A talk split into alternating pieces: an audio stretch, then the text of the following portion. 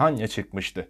Kovrin'le baş başa kalan Yegor Samyovich genç adamın yattığı divanın bir ucuna ilişti, derin derin iç çekerek ''Ya işte böyle oğlum, sevgili bilim uzmanımız'' dedi. ''Gördüğün gibi makaleler yazıyorum, fuarlara katılıyorum, ödülleri alıyorum. Herkesin dilinde ben varım. Petoski diyorlar da başka bir şey demiyorlar. İnsan kafası büyüklüğünde elmalar yetiştiriyorum. Bahçem sayesinde varlıklı bir adam oldum. Kısacası Koç Bey gibi ünlü ve zenginim. Orası öyle de bunun sonu nereye varacak? Bahçem gerçekten benzerlerinin en güzeli. Bir eşi daha zor bulunur. Ülke çapında bir değer taşıyor. Rus tarım işletmeciliğinin yeni dönemini simgeliyor. Bütün bunlar doğru ama sonu ne olacak? Ben ne diye durmadan çalışıp didiniyorum? Niye böyle diyorsunuz ki? Yaptığınız iş kendini belli ediyor. Bu da size yetmez mi? O anlamda söylemiyorum. Demek istediğim ben öldükten sonra bahçeme ne olacak? Şu anda kurduğum düzen benden sonra bir ay bile dayanmaz. Bozulur. Başarımın sırrı bahçenin büyük, işçilerin çok olmasında değil, benim severek çalışmamda. Anlıyor musun? Yaptığım işi belki kendi varlığımdan daha çok seviyorum.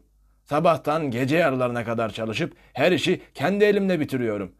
Aşılamak, budamak, fidan dikmek hepsi bu ellerin emeği. Birisi bana yardım etmeye kalktığında kıskançlıktan çatlıyorum. Bu sevgi, bu el emeği, bu gören gözler, anlayan bakışlar sayesinde ağaçlar güzel güzel serpilip gelişiyor. Böyle olunca da bir arkadaşın evine bir saatliğine bile konuk gitsem aklım burada kalıyor. Acaba bahçeme ne oldu? Bir şey mi yaptılar diye kendi kendimi yiyorum. Bu durumda ben ölünce kim bakacak ağaçlara? Bütün bu işleri kim görecek? Bahçıvan mı? İşçiler mi? Kim?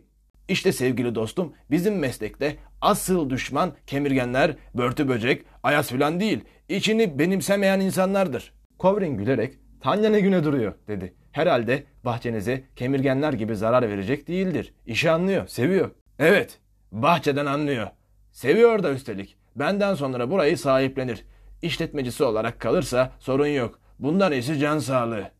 Korka korka Kovrin'e bakarak fısıldadı. Peki ya evlenirse? İşte asıl korkum bu.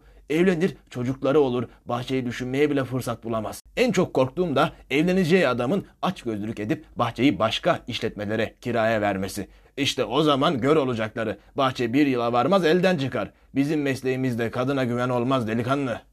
Yaşlı adam içini çekerek bir süre sustu. Zıpırın biri epey zamandır elinde kemanıyla bize gelip iki gıygı ettikten sonra çekip gidiyor.